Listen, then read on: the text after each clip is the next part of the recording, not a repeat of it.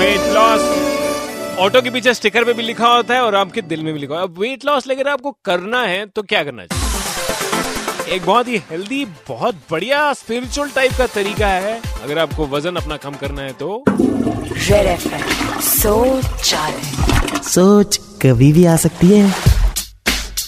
Oh yeah. सोच रहा था शौचालय में अगर आपको अपना वज़न कम करना है सभी को करना है आजकल तो आपको एक्सरसाइज वगैरह ठीक है डाइट कंट्रोल ठीक है लेकिन आप पूजा करनी चाहिए।